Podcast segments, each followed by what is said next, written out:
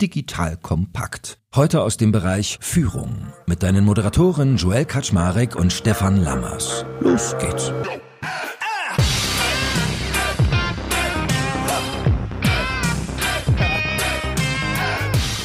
Hallo Leute, mein Name ist Joel Kaczmarek. Ich bin der Geschäftsführer von Digital Kompakt und habe heute wieder den lieben Stefan Lammers mit dabei. Stefan Lammers ist der Führungskräftecoach für mich schlechthin und seine Beratung SLBB sei stets jedem Hörer und jeder Hörerin ans Herz gelegt. Und in der heutigen Folge konnte ich Stefan dazu gewinnen, dass er sich mal auf ein kleines spontanes Thema einlässt. Normalerweise ist er top, top vorbereitet und heute nur ein Top, nicht zwei, weil ich gesagt habe, sag mal Stefan, können wir nicht heute mal eine Folge machen zum Thema Souveränität in Situationen der Ungerechtigkeit bewahren machen? Weil vielleicht kennt ihr da draußen das auch alle. Gerade im Geschäftskontext, aber auch privat hat man ja öfters die Situation, dass man sich ungerecht behandelt fühlt und dann noch das eintritt, was ich mit dem Wort von Stefan, was er mir beigebracht hat, jetzt immer als emotionalen Geisterfahrer bezeichne. Die Leute manchmal noch patzig werden, obwohl man sie eigentlich in der Falschrolle wahrnimmt. Und weil das bestimmt vielen Menschen so geht und ich gerne für mich selbst Abhilfe hätte, aber auch für andere da draußen, durfte ich ihn heute mal breitschlagen, das zu machen. Also lieber Stefan, moin, schön, dass du da bist und äh, danke, dass du mir heute mal meinen Wunsch erfüllst hier.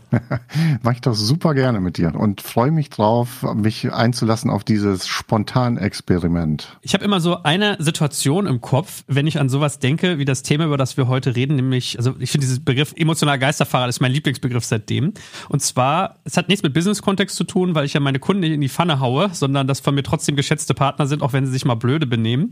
Erzähle ich mal einen Privatlebens äh, sozusagen Unfairness, so eine Situation, was vielleicht ganz bildlich macht, worüber ich rede. Und zwar, ich stand mal eines Tages vor einem Bioladen bei uns um die Ecke. Es war 7 Uhr morgens und er machte erst um 7.30 Uhr oder was in der Art auf. Und wie ich da so stehe, kommt auf einmal eine Frau mit ihrem kleinen Hund an, hat so einen Hundekackebeutel in der Hand und legt diesen Hundekackebeutel auf den Fenstersims des Ladengeschäftes nebenan. Und es sprang so aus mir heraus, dass ich sie anguckte und meinte so, sie haben doch da nicht gerade wirklich ihre Hundekacke bei den Leuten aufs Fenster gelegt. Dann trat das ein, was ich gerade meinte, ein Fehlverhalten und man geht sozusagen aber trotzdem in die Offensive anstatt in die Einsicht. Dass ich meinte, wieso, was geht sie das denn überhaupt an? Und ich sag so, naja, also ich fände es nicht so geil, wenn das vor meinem Fenster wäre und ich wohne ja auch hier. Dann meinte sie zu mir, ja, sind Sie aus dem Osten oder was?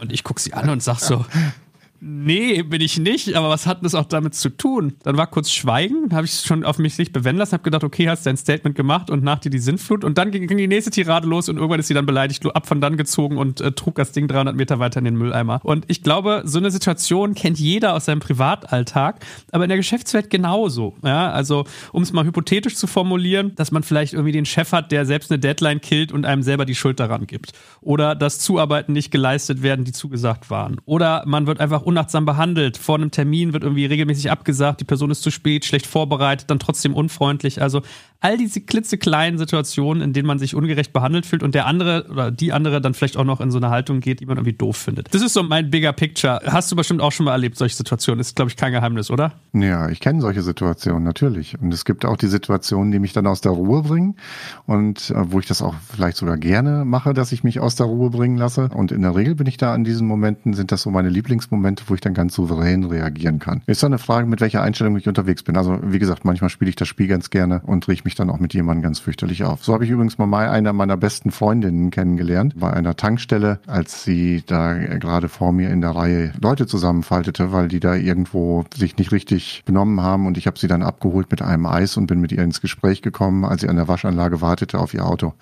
Und äh, daraus ist eine langjährige, sehr schöne Freundschaft entstanden.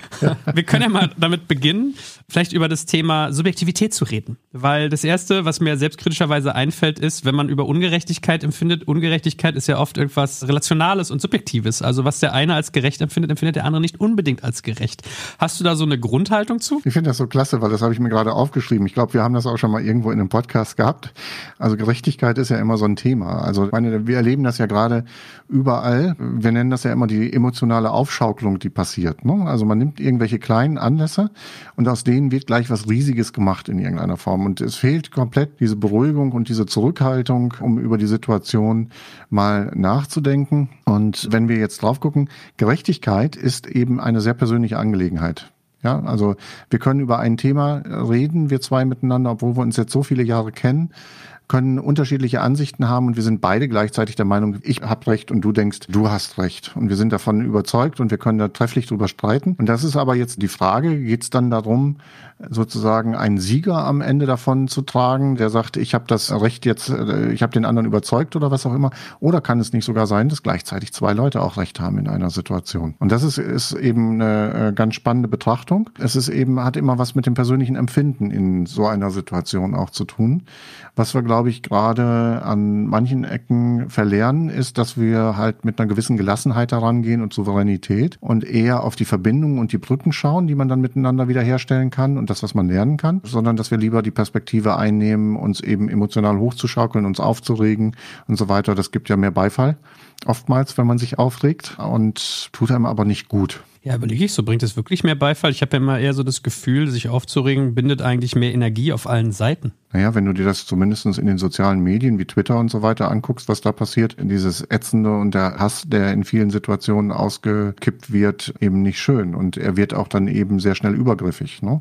Nehmen wir jetzt mal gerade diese Geschichte aus der Elfi. Da habe ich heute einige Sachen gesehen mit den Klimaaktivisten, die dort unterwegs gewesen sind. Da kann man jetzt ganz unterschiedlicher Meinung sein. Erzähl mal mehr, ich weiß gar nicht, worum es da geht. Ach so, okay. Also in der Elbphilharmonie sind zwei Personen reingegangen und haben dann, äh, also neben vielen anderen Zuschauern, die sich vorgenommen haben, halt für äh, Klimawandel zu demonstrieren. Das ist ja heute äh, dieser Klebereflex, wie man das, glaube ich, nennt oder so, dass man sich dann irgendwo anklebt. Und die haben sich dann halt an das Dirigentenpult angeklebt. So, und dann haben die halt ihre Themen vorgetragen. Die Leute fanden das alle nicht gut, weil die lieber Musik hören wollten.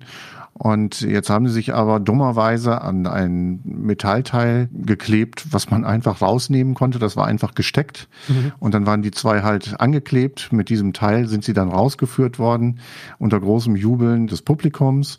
Und dann sind von denen auch Fotos gemacht worden. Ich verstehe auch gar nicht, warum die Fotos veröffentlicht worden sind, ehrlich gesagt. Ich finde das schon äh, ziemlich schräg. Und was daraus jetzt gerade in den sozialen Medien passiert, finde ich echt grenzüberschreitend, weil sehr viel persönlich über die gesprochen wird. Und das finde ich einfach nicht mehr angemessen. Und das ist so die Frage, worüber unterhalten wir uns eigentlich in solchen Situationen. Ich kann also diese Situation gut finden und kann sie unterstützen. Ich kann sie gleichzeitig aber auch schlecht finden. Also die Aktion, dass sie sich angeklebt haben und kann dagegen sein. De gegen beide Haltungen, und es kann mir auch egal sein, gegen alle drei Haltungen ist im Grunde genommen nichts einzuwenden.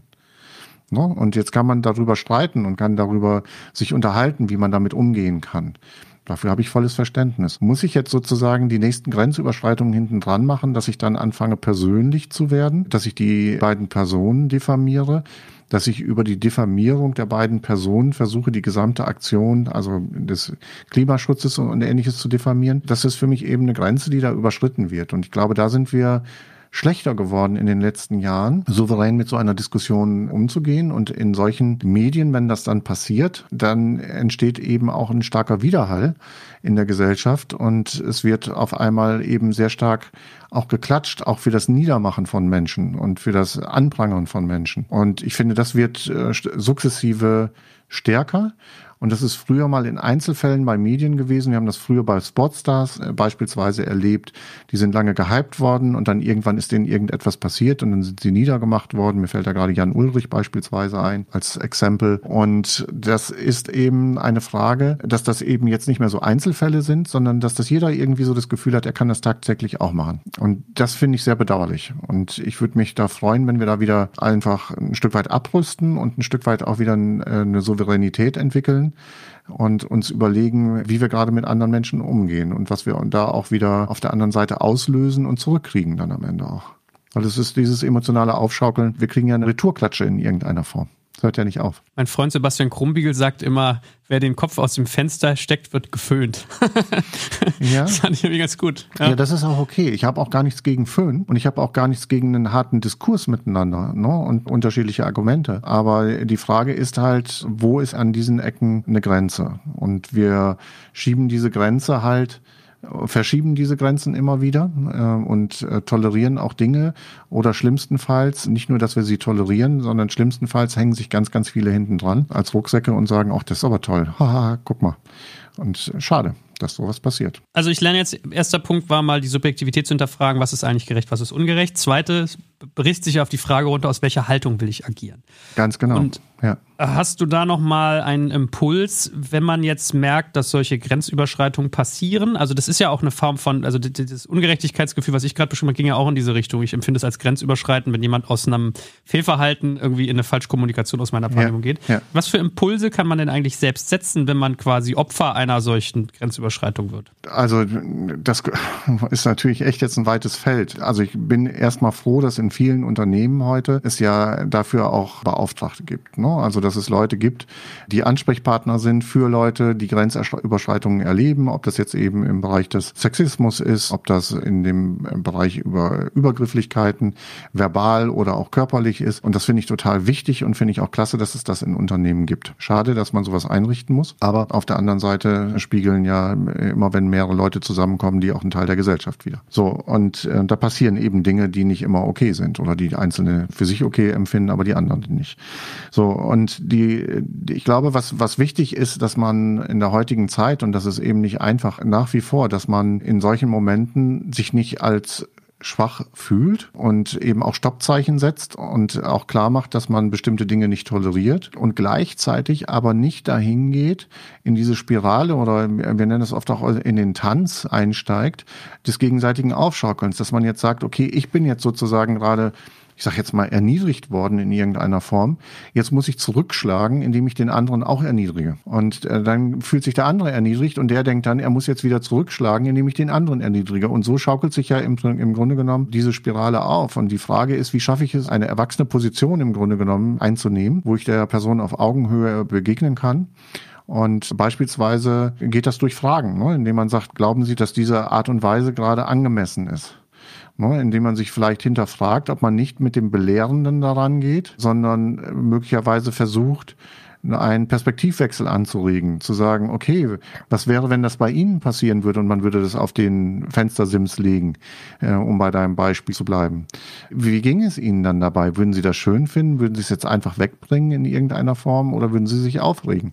No, also da fängt dann jetzt an, der andere zu denken und es ist kein Angriff in dem Sinne. Ich glaube, das sind Methoden beispielsweise, wie man damit umgehen kann und eben in schwerwiegenderen Fällen tatsächlich auch andere Leute einschalten und zu sagen, ich toleriere das nicht, ich hole gegebenenfalls gegebenenfalls eine Polizei dazu, je nachdem, oder eben nutze meine Ansprechpartner, die ich in den Unternehmen dafür habe. Apropos Position, was du gerade eben sagtest. Ich finde, wenn man sich über so eine Themen Gedanken macht, am Ende des Tages, also wenn man noch in der Lage ist, dass man nicht mehr emotionaler Beifahrer ist, gibt es ja auch, ja. ja. Dass man dann selber gar nicht mehr sich selber so gut steuern kann, dann geht ja meistens ein Prozess los, dass man sich eigentlich so einer Positionsverortung hingibt. Also sich fragt, was will ich gerade, wo stehe ich und was für ein Machtgefüge herrscht hier eigentlich gerade vor? Was ist denn da so deine Anleitung für? Weil ich meine, besonders schlimm ist es ja, wenn man so eine Ungerechtigkeit empfindet, ist ein Untergebener oder eine Untergebene in Anführungsstrichen und hat sozusagen auch noch eine Disposition, dass man quasi eine Macht, also unproportionales Machtverhältnis hat. Ja, das ist ja so gefühlt wahrscheinlich das Allerunangenehmste. Dann. Ich finde das gerade erstmal lustig von dir,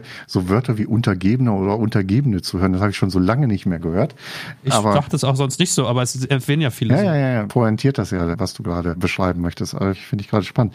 Also tatsächlich, ne, wenn ich da auch an mich in meiner äh, Sturm- und Drangzeit denke, als ich noch bei Eurocard beispielsweise unterwegs gewesen bin vor Vorzeiten, grauen Vorzeiten im Vertrieb. Ich habe mich immer gerne gestritten mit meinen Vorgesetzten und habe spannenderweise genau über dieses Beispiel vorgestern noch mit meinem Sohn gesprochen. Da ging es um genau um dieses Thema auch Souveränität zu behalten und wie schaffe ich es auch Respekt zu erhalten. Und ich habe eine Situation beispielsweise gehabt, in der wir ein Vertriebsmeeting hatten und in diesem Vertriebsmeeting habe ich dann zu sehr meine Finger in die Wunden gelegt, was mir gar nicht zustand, wo ich auch insgesamt diese gesamte Strategie komplett in Frage gestellt habe oder sie auseinandergenommen habe, was dazu führte, dass mein damaliger Chef angeblich, so ist es mir zugetragen worden, gesagt hat, ich habe die Schnauze voll, dem Lammers hau ich jetzt mal was aufs Maul. Ja, ähm, ich kann es nicht mehr ertragen. Viel Glück bei deinen 1,95. ja, und das war auch eine Kante.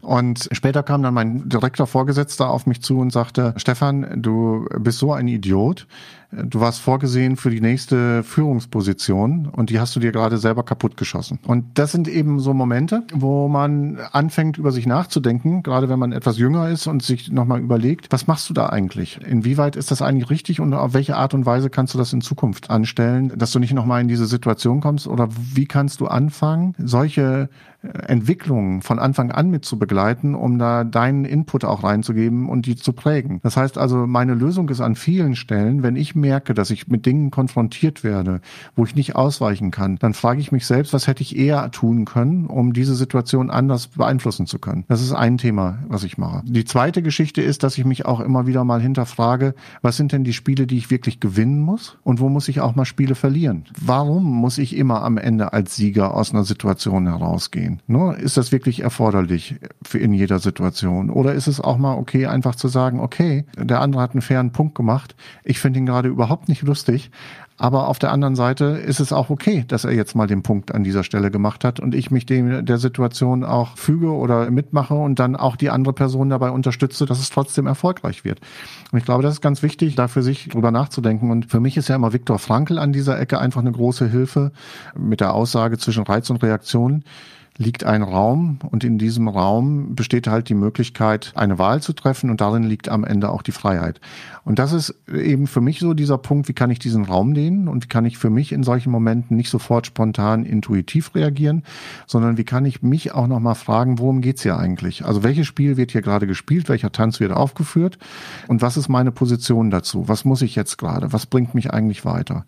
Oder am Ende, um es wieder mit Simon Sinek zu sagen, an der Stelle, was ist eigentlich das Why für unsere Diskussion? Und muss ich jetzt gewinnen? Muss ich dagegen angehen? Muss ich den anderen runtermachen? Muss ich den anderen schlecht machen oder was auch immer? Und je mehr ich mir darüber klar bin, was meine Position ist, umso leichter fällt mir auch die Entscheidung zu treffen für eine angemessene Art und Weise, wie ich darauf reagiere. Ja, ich habe mich dabei ertappt, dass ich wieder in eine Situation zurückdenken musste. Ich hatte so eine Woche vor kurzem, da waren irgendwie lauter Leute, wo es auch in so Grenzkonflikte ging und wo genau sowas kommt. Ich finde, das, was du gerade beschrieben hast, ist ja auch ein bisschen das, was man im Militärischen so als Extreme Ownership bezeichnet. Also bei einem Bataillon ist es so, wenn das Gefecht verloren geht, das Übungsgefecht, dann hinterfragt sich jeder und uns wird nicht die Schuld zugewiesen, sondern jeder muss sich fragen, was hätte ich tun können, das. Und am Ende des Tages ist es immer die Führungskraft, an der es hängt. So. Und ich erinnere mich an eine Situation, da habe ich vor unserem Büro zum Beispiel Müll eingesammelt mit so einer Müllzange, weil irgendjemand wieder die ganze Straße zugemüllt hatte. Und da stand ein Container. Ich hatte mir so eine Lieferando-Tüte mitgenommen, so eine Restauranttüte, packte den Müll da rein, sehe den Container, denke, ach super, leer ist aus, ist ja bequem. Ich wusste, dass in dem Haus die Glasscheiben ausgetauscht werden. Also würden über den Tag verteilt da im Prinzip Fensterrahmen mit dem Glas drin landen. Ja. Wo mir klar war, bei Containern ist es so, die zahlst du nicht nach Volumen, sondern, also es wird, nicht gewogen, sondern die zahlst du nach Volumen, so rum. Und es ist nach Sortenreinheit. Ja. ja. Es wird aber keinem Menschen auffallen, wenn da unten ein bisschen Papiermüll drin liegt und ein bisschen Plastik. Und dann kommt ein Mann an, meint auf einmal, als ich da so eine Glasflasche ironischerweise in diesen Container schmeiße, warum soll ich denn dafür bezahlen? Und dann gucke ich ihn an und ich sage, wie meinen Sie denn? Ja, na, ich zahle doch jetzt die Entsorgung, was soll denn das hier? Mhm. Dann gucke ich ihn an und das Komische ist, wenn wir über Ungerechtigkeit reden, in mir selber geht der Impuls los, man möchte dann pöbeln. Das ist so, man fühlt sich ertappt, man fühlt sich angesprochen, man denkt so, so, so ein Penner, was soll das jetzt und will aggressiv werden. Und ich gucke ihn dann an, dachte so, nee, du hast ja auch schon ein bisschen was falsch gemacht, ja, der Müll gehört ja da eigentlich nicht rein. So. Dann gucke ich ihn an und sage zu ihm, ah, ja, haben Sie recht, war ich ein bisschen faul, ne? Wissen, es war einfach so bequem, das da reinzuwerfen und ist so doof, wo man das sonst reinwerfen soll. Ja, da vorne ist so ein oranger Mülleimer. Ich sage, ja, da passt aber die Tüte immer nicht so rein und so. Ah, verstehe ich. Seien Sie mir nicht böse. Äh, äh, meckerte er rum, realisierte dann, dass ich noch mehr reingeworfen hatte, knallte den Deckel zu und ging pissig halt weg. Ja. Und ich ertappe mich so dabei, das ist ja das, was du gerade eigentlich beschrieben hast, sich mal zu fragen, worum geht's da, welches Gefecht muss ich gewinnen, eine Verantwortung übernehmen. Ich habe ja auch was falsch gemacht, ja, und in der Woche hatte ich lustigerweise einige solche Sachen. Mhm. Und trotzdem ist es manchmal so, dass ich finde, dass es frustrieren kann auf eine Art, wenn man weiß, ich habe selber die Spielregeln echt ganz okay eingehalten. Ich habe vor meiner eigenen Haustür gekehrt, ignorierend, dass der andere das vielleicht nicht getan hat. Der hat ja jetzt nichts falsch gemacht, der war ein bisschen kleinlich, meinetwegen in dem Beispiel, ja. Aber ich finde, dass das trotzdem so ein Element drin. Weißt du, was ich meine? Dass mich meine Frau mal anguckt und sagt, wie schaffst du das nur so ruhig zu bleiben? Und ich sage, ja, geht irgendwie. Aber manchmal habe ich mich auch, wenn man immer ruhig bleibt und immer der fair Spielende ist, irgendwann kratzt einen das auch so ein bisschen, ja. Da bin ich völlig dabei und ich glaube, da sprichst du einen ganz, ganz wichtigen Punkt an. Gerade Menschen, die extrem freundlich sind, halten ja viel aus. Und dann kommt es manchmal an Situationen zutage, wo es eigentlich nicht mehr angemessen ist. Dann bricht es dann auf einmal aus einem raus und man ist dann eben wütend. Aber eigentlich hätte man schon bei jemand anderem viel früher klare Kante zeigen müssen.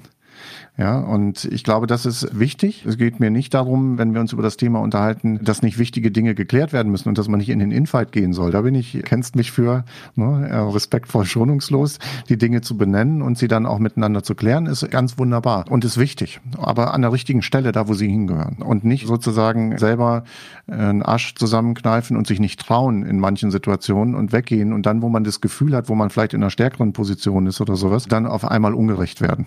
Ne? Das ist auch so eine Geschichte, die wir bei dem Thema mit Social Media erleben. Ja, also da gibt es sicherlich ganz viele Leute, wenn man die sieht und wenn man mit denen spricht, da nicht sich vorstellen könnte, wie sie sich in Social Media geben. Da bin ich ganz, ganz sicher.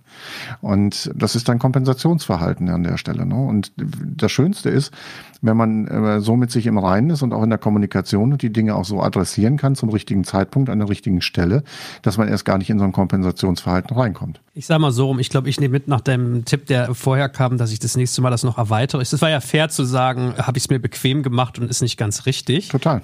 Und dann kennt man aber mit einer Frage, mit einer Suggestivfrage können so, aber meinen Sie nicht, wenn ich hier den Müll von der Straße sammle, der in Ihrem Container gar nicht auffällt, dass man darauf auch hinweggucken könnte? Oder irgendwie so eine Form von Rückfrage, ja? Da würde ich allerdings dann eine offene Frage nehmen und keine geschlossene, weil der würde nämlich vermutlich Nein sagen. Ähm, und dann hast du das nächste Problem an den Hacken. Also achte auf, ja, auf offene Fragen an dieser Ecke. Ne? Aber manchmal ist es eben auch eine Geschichte, ne? also es wäre ja auch eine Möglichkeit gewesen. Du hättest ja auch mit Leichtigkeit aus der Situation rausgehen können. Ne? Du hättest ihn ja stehen lassen können. Du hättest ja, ne, dass du diese Technik nennt sich dann ein Stück weit Unrat vorbeischwimmen lassen. Du musst ja auch nicht jeden Kampf fighten, den man dir anbietet. Mhm. Ja, also wo gehst du denn wirklich rein? Also musst du dich jetzt mit dem unterhalten oder ist es jetzt gelaufen und du gehst halt raus aus der Situation und sagst dir, okay, ich habe da immer schon vor vielen Jahren, 1996 auf Zypern war das, glaube ich, oder 98 auf Zypern, ähm, habe ich für mich dieses Bild entwickelt, eben dieses Unrat vorbeischwimmen lassen. Und für mich ist dieses Bild, der Rhein bleibt der Rhein. Also egal, ob da jetzt irgendwie, wenn ich jetzt an einem Rhein, am, am Fluss Rhein stehe, ob ich da jetzt gerade Baumstämme drin rumschwimmen sehe, eine Öltonne oder was auch immer das ist, ist, das ist trotzdem der Rhein und das schwimmt daran vorbei äh, und hat hinterher keine Bedeutung mehr. Aber der Fluss bleibt der Fluss. Und das ist für mich eben ein Bild, eine Metapher, die ich in solchen Momenten auch für mich innerlich ziehe, wo ich mich frage, macht es denn Sinn, jedes Ding jetzt anzugehen ne, und mich darüber zu echauffieren? Oder ist es jetzt vielleicht viel klüger, mit meinen Energien zu haushalten und zu sagen, ja, das passiert halt. Und gut, dass Sie mich gefragt haben. Ich wünsche Ihnen noch einen schönen Tag. Und ich gehe. Aber welche Technik, also ich erinnere mich nämlich, ich hatte mal ein äh, Stressbewältigungscoaching. Ja. Ich habe das noch genau vor Augen, wie diese gelockte Frau vor mir stand und meinte, ja, und wenn der Chef dann halt was rüberschmeißt, was so richtig kacke ist, dann gehen Sie mal kurz beiseite, lassen das vorbeischwimmen und dann stellen Sie sich wieder hin und dann wird das Gespräch weitergeführt. Und das ist ja ein bisschen, wie du gerade sagst. Du gehst kurz beiseite, die Scheiße fließt einmal an dir vorbei und dann stellst du dich wieder hin. Und ich habe dir gefragt, ja, wie mache ich das? Ist ja nicht so, du kriegst ja einen Föhn dann, ne? Also ist ja wirklich so, die Leute kacken dich voll und das nicht so an sich ranzulassen, ist ja wirklich ja. Ah, ich merke deine ganze, deine, deine ganze Emotionalität in dem Thema. Also, ja, ähm, ja. Mein Derailer-Thema diese Woche. Ah, ja, ich merke das schon. Die Situation ist aber genauso, wie die Dame das gesagt hat, die Gelockte. Das unterscheidet halt eine souveräne Haltung. Und das unterscheidet auch tatsächlich die Top-Ebene von anderen Ebenen. Das unterscheidet auch Top-Politiker von anderen Ebenen. Ja, also ich muss in der Lage sein, einfach Dinge an mir auch oder mir genau zu überlegen, worauf ich einsteige. Also beispielsweise nehmen wir doch einfach mal nur tatsächlich die Politik an dieser Stelle. Kaum ein Bereich, wo öffentlich so viel entschieden wird wie dort. Und entscheiden bedeutet an der Stelle ja wieder, ich treffe eine Gruppe, die das gut findet und ich treffe gleichzeitig automatisch eine große Gruppe, die das nicht gut findet. Das heißt, ich bin als Politiker, wenn ich in diesen Job reingehe, von Anfang an damit auseinandergesetzt, dass die eine Hälfte der Gesellschaft, egal was ich gerade für eine Entscheidung treffe, mich gerade gerade nicht gut findet. Ja, und das bin ich permanent unterwegs. So, und wenn ich jetzt jedes Stöckchen aufnehme, was mir hingeworfen wird, um darauf zu reagieren, das kann ich gar nicht. Ich muss halt auch für mich eine Haltung entwickeln und überlegen, was mir wirklich wichtig ist und welchen Pfad ich verfolgen muss und was sind die Dinge, wo ich sage, ja, wie ich vorhin schon mal sagte, mit dem zwischendurch das Spiel auch mal zu verlieren und zu sagen, ja, ich werde euch keine Antwort geben äh, können an dieser Stelle, weil es auch möglicherweise gar keine Antwort gibt oder es nicht lohnenswert ist, auf dieses Thema einzuspringen. Und das ist auch eine hohe Schule der Diplomatie, das ist eine hohe Schule der Kunst, in Top-Unternehmen unterwegs zu sein, weil du eben auch ganz viele Anspruchsgruppen in einem Unternehmen hast. Und leider Gottes wird es dann von den den Mitarbeitenden in dem Unternehmen manchmal auch als Entscheidungsschwäche ausgelegt, dass dann keine Positionierung erfolgt. Aber nichtsdestotrotz ist das manchmal auch der klügste Weg, das so zu tun. Also ich denke nur gerade darüber nach, was du beschreibst mit, da, da trennt sich ein bisschen die Spreu vom Weizen, Top-Politiker versus Normalo und so, was du gerade beschrieben hast. Am Ende des Tages geht es ja oft um Gefühle. Ja, also das sind ja so, jeder hat ja so seine Derailer, wie ich von dir wieder mal ein schönes Wort von ein paar Jahren gelernt habe, also Sachen, die dich aus der Fassung bringen.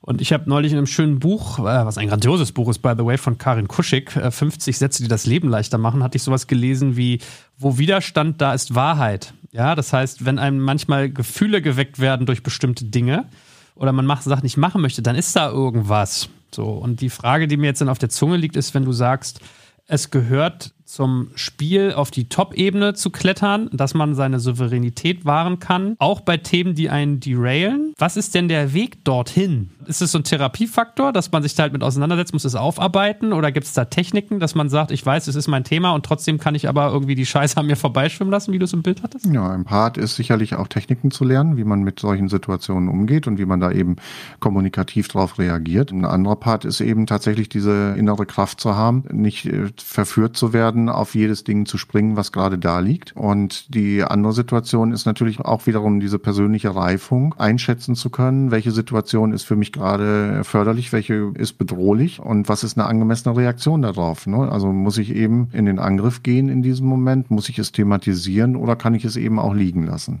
Und das ist natürlich auch auf der Top-Management-Ebene. Ne? Wenn wir uns das jetzt ansehen, CEOs und ähnliche sind sehr, sehr stark in den öffentlichen Medien vertreten, sind in Social Media immer stärker vertreten vertreten. Und es wird auch von ihnen erwartet, weil die Persönlichkeiten, auch Politiker, ja, auf der einen Seite möchte man, dass sie zum Anfassen sind dass sie ihre Persönlichkeit zeigen und ihre Gefühle zeigen. Und auf der anderen Seite sollen sie sich so weit im Griff haben, dass sie immer alles angemessen beschreiben. Machen wir uns nichts vor. Die größten Dinge, wenn du dir einfach mal die letzten drei Monate äh, anguckst äh, von den Personen, sobald einer mal aus der Fassung fällt, in Anführungsstrichen, dann wird das sofort durch die Medien gezogen. Hat er die Kompetenz? Hat er die Reife? Ist das überhaupt der Richtige in dieser äh, Situation?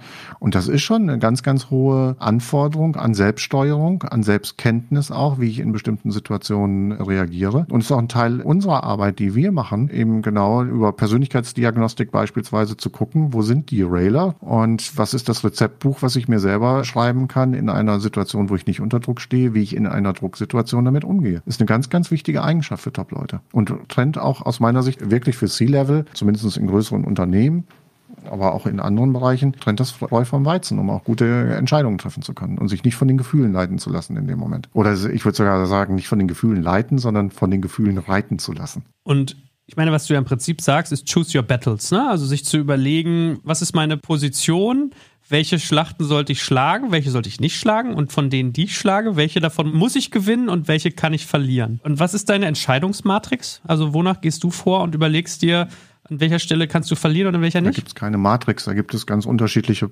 Parameter für mich beispielsweise. Ich habe oftmals so vor Augen das Thema von Lose-Win, Win-Lose, äh, Win-Win und Lose-Lose. Also ähm, ich glaube einfach daran, am Ende müssen beide Seiten immer gut leben können und müssen gute Entscheidungen treffen, die für beide Seiten tragbar sind. Und wenn ich eine Situation habe, wo ich eine Situation erzeugt habe, dass der andere verloren hat, dann versuche ich auch dafür zu sorgen, dass das in irgendeiner Form wieder ausgeglichen wird, damit wir wieder auf eine gute Balance kommen. Weil auf Dauer gibt es sonst ein Missverhältnis und wenn ich permanent gewinne und der andere verliert, dann landen wir am Ende im Lose-Lose, weil die andere Person dafür sorgen wird, dass sie auch irgendwie gewinnt und das wird keine fruchtbare Beziehung miteinander sein. Und das ist für mich einfach ein gutes Modell, wo ich mich auch in Beziehungsarbeit dran orientieren kann, auch mit dem Kunden, um einfach Regulation zu finden. Wie weit kann ich gehen? Gehen, wo muss ich möglicherweise auch abstoppen. Es geht auch durch Rückfragen und es geht für mich natürlich auch immer wieder, das ist ja immer die, die, die doppelte Position sozusagen. Ich hole mir ja auch immer Rat oder lasse mich supervidieren oder habe auch einen Coach in bestimmten Situationen, wo ich hinterfragen kann, wie gehe ich mit der Situation um und mich selbst hinterfragen kann. Und das ist ja eben auch das, was ich gerade im C-Level auch des Öfteren mache oder regelmäßig mache, mit den Leuten Situationen durchzugehen und fragen, was ist ein angemessenes Verhalten in dem Moment und wie kann ich mit so einer Situation umgehen. Das ist ist ja so in diesem äh, Bereich Executive Companion, in dem ich unterwegs bin, also Begleitung sozusagen der Executives, ist das eben auch eine Geschichte, die läuft ja nicht einfach nach Termin, so wie man das so beim Coaching kennt, sondern da hat einer gerade jetzt ein Problem und dann ruft er in der Nacht an oder ich, ne, vor ein paar Jahren hatte ich das Heiligabend, da habe ich mit äh, drei Geschäftsführern nacheinander gesprochen, Heiligabend jeweils, ich glaube eine Stunde oder anderthalb. Und das fällt eben an zu einer bestimmten Zeit, wenn das gebraucht wird, um da gut miteinander umzugehen und nicht irgendwie nach Öffnungszeiten oder so in einem normalen Leben, sondern das sind einfach äh, Momentreaktionen oder man hat ein anstrengendes Meetings abends gehabt, sitzt dann im Hotel und denkt darüber nach, wie gehe ich in den nächsten Tag rein. Und das ist eben gut, jemanden zu haben, der als Sparringspartner dann unterwegs ist. Und spannenderweise habe ich heute hier auch nochmal so eine alte Geschichte von mir erzählt, in der ich eben den Fehler gemacht habe. Ich war in einem Battle, das habe ich aber eher spät gemerkt eigentlich erst am nächsten Tag, aber ich war auf einem Workshop, wo ich abends total fertig war und wo ich gemerkt habe, irgendwas stimmt hier nicht. Und dummerweise habe ich meine damalige Frau angerufen und mit ihr darüber gesprochen und habe nicht in externen äh, Profi genommen, um das zu reflektieren. Meine Frau wollte mich retten, dass es mir wieder gut geht und ich habe am nächsten Tag dann diesen Workshop beendet und habe meinen Auftrag zurückgegeben, der sechsstellig war, weil ich da im Grunde genommen in der Konstellation alles versemmelt habe, was man versemmeln konnte. War eine gute Lehre für mich. Ja, und das eben ist so ein Fall. Da hätte ich beispielsweise aus heutiger Position mit den Erfahrungen, die ich heute habe, zumindest andere Personen angerufen, die mich einfach neutraler be, ähm, äh, unterstützen können in so einer Situation. Aber ich wäre vermutlich auch in diese Situation nicht mehr reingekommen, weil ich schon viel früher anders auf die Fronten reagiert hätte und eben nicht versucht hätte, mit denen ein Battle zu machen. Mir fallen noch zwei Dinge dazu ein. Das eine ist, dass in dem Buch, was ich vorhin zitiert hatte, auch irgendwie so ein schöner Faktor drin stand und ich glaube, der stimmt, dass wenn wenn man manchmal dann irgendwann die innere Souveränität hat, ist es sogar fast egal, was man sagt, weil es geht in diesem Buch ging es ja so um Sätze, die man sagen kann, ja. Und dann meinte sie, wenn du den Satz verinnerlicht hast, ist es schon fast egal, ob du ihn sagst, weil dann die Haltung schon so ist. manchmal ist es ja wirklich so, wenn ich in so eine Souveränität reinkomme, kommen die Situationen gar nicht mehr auf. Also ich brauche das Werkzeug gar nicht, weil es gar nicht erst so weit kommt. Das ist irgendwie eine ganz faszinierende, selbsterfüllende Prophezeiung dann so ein Stück weit. Unterschreibe ich 100 Prozent. Ja, wirklich, ne? Und das Zweite, was mir gerade einfiel, war bei diesem Lose-Lose, Win-Win etc., also die anderen auch mal gewinnen lassen und sich genau zu überlegen, wie ist die Balance. Mir fällt da wieder ein Beispiel aus dem Privatleben ein, was ich ziemlich faszinierend fand. Wir haben Nachbarn, die sehr, sehr laut sind, oft und wo wir regelmäßig irgendwie aneinander geraten. Und ich bin immer so ein Mensch, ich habe kein Problem damit, wenn jemand was falsch macht. Ich habe nur dann ein Problem damit, wenn er was falsch macht und dann noch unfreundlich wird. Das ist irgendwie so mein Ding. Und ich weiß noch, ich ging dann da hoch, habe gesagt, ja, hier irgendwie könnte man ein bisschen mit euren Kindern ticken leiser sein, wäre sehr nett, das ist halt echt laut. Und dann war die erste, der erste Kennenlernen war so, was soll ich machen? Soll ich meine Kinder festbinden oder was? Ich mache nicht. Und es schlossen sich halt wirklich Jahre des wiederkehrenden Konflikts an, immer wieder so Samstag um 6.30 Uhr wird gesaugt oder weiß ich nicht so. Also wirklich so Dinge, wo du denkst, das ist einfach massiv rücksichtslos und mit ein bisschen Common Sense. Also alles, was du mitnehmen kannst, so fiel den auf. Und irgendwann saß ich dann da, kurz vor Weihnachten letztes Jahr und dachte so, naja, also irgendwie, mein Gesangslehrer hat mir das lustigerweise gespiegelt, dass ich so dachte, man geht auch immer nur dahin und sagt was Unfreundliches. Also bin ich am Abend hochgegangen, hab denen so eine Flasche Wein und irgendwie ein bisschen Süßigkeiten gebracht, klingel bei denen, was ist jetzt schon wieder? Und ich sag, ja, ich komme ja immer, mecker viel, weiß ich ja auch, dass es irgendwie nicht so, also ne, ist ja auch nicht schön, wenn man immer mit negativen Themen aneinander kommt. Deswegen dachte ich heute mal, ich bringe euch mal was Nettes zu Weihnachten mit und äh, frohe Weihnachten. Ich will das nicht nehmen. Ich so, nein, wirklich, ist doch nur nett gemeint. Äh, mm, und du konntest in seinem Gesicht sehen, der wusste gar nichts damit anzufangen. Die Tür ging zu. Ein paar Stunden später klingelten sie bei uns, wir haben es nicht gehört. Am nächsten Tag klingelten sie nochmal bei uns und meinten, ja, wir waren gestern schon bei euch. Hier, wir haben euch auch was Schönes zu Weihnachten gekauft. Wir fanden das so nett von euch. Erst kam seine Frau und sagte, sei so nett. Und dann kam der Mann und meinte, ja, hier, wir haben euch auch was gekauft. Und meine Kinder wollten eigentlich noch Gutscheine reintun mit einen Tag lang irgendwie nicht laut sein und so. Haben sich dann aber nicht getraut, fand ich aber witzig. Und ich dachte so, ach, lustig. Und boom, war so eine 180-Grad-Wendung, ja, wo du dir gedacht hast, das ist ja lustig. Seitdem hat sich auch schon wieder mal zurückgedreht, aber trotzdem. Ja, ja. aber das ist, ist, ist total schön, was du da sagst. Ne? Das nennt man so Musterunterbrechung, dass man eben etwas tut, um sozusagen aus dieser automatischen Rutschbahn, wo es immer weiter abwärts geht, auszubrechen. Und dafür ist genau so eine Musterunterbrechung total klasse. Also jemand anderen aus dem Konzept zu bringen, indem man nicht so reagiert, wie man das normalerweise macht und eine Überraschung reinbringt. Und dadurch kann eben ganz was Neues in diesem Moment entstehen. Das ist ein ganz wichtiger Faktor in dem Zusammenhang. Ja, ich kann mir das im Berufskontext ehrlich gesagt auch vorstellen. Ne? Also es ist ja so, man kennt das ja auch, wenn man in so ein Gespräch reingeht und wartet darauf, dass der andere mit totalem Widerstand reagieren wird. Und auf einmal ist er so total outgoing und irgendwie freundlich. Das führt dich so aus der Bahn, dass du eigentlich gar nicht anders kannst, als drauf einzugehen, ja? Ja, bei den meisten Menschen kommt ja in so einem Moment dann gleich hoch, mein Gott, was ist jetzt die Falle? Ja. Ne? Also da wird ja schon wieder negativ gedacht, ganz oft. Ja, aber um das nochmal zu bestätigen, was du sagst, das kann ja jeder bei Präsenzmeetings beobachten, dass sich ja jeder auf seinen festgesetzten Platz setzt. Ne? Man kann ja im Prinzip vor den meisten Meetings unter den Stuhlen Namen drunter kleben, weil man weiß, wer sich auf diesen Stuhl setzen wird. Kann man mal spaßeshalber machen im Übrigen, dass man das mal im Vorfeld macht und dann sagt man den Leuten irgendwann, guckt mal unter euren Stuhl, wo ihr gerade sitzt. Das ist jetzt zum Beispiel, ne? also wäre eine Musterunterbrechung und möglicherweise sitzen die Leute das nächste Mal woanders, weil sie das zu doof finden, nochmal wieder auf dem gleichen Sitz sitzen. ne? Manche stark verkrustete Organisationen setzen sich jetzt aber auch dahin und kleben sich im Grunde genommen hinten dran ihren Namen und sagen, das ist mein Stuhl. Also es ist ganz spannend zu beobachten, weil dadurch kannst du auch wieder Erkenntnisse über die Gruppe gewinnen und kannst das auch wieder entsprechend nutzen. Und wenn du langweilige Dinge aufbrechen möchtest, dann versuchst du eben auch da wieder die Muster zu unterbrechen. Ne? Und abschließende Frage. Weil unser Thema war ja Souveränität in Situationen der Ungerechtigkeit bewahren. Ja. Wenn man jetzt im Prinzip jemanden wirklich dabei erwischt oder nachweislich Common Sense ist, dass er sich ungerecht verhält, Gibt es überhaupt eine Handhabe und ein Werkzeug, denjenigen in eine Verantwortungsübernahme zu bringen? Dass man halt sowas zum Beispiel thematisiert und sagt, pass mal auf, aus folgenden Gründen finde ich das ungerecht, ich erwarte von dir dies, das, jenes, oder, oder, oder?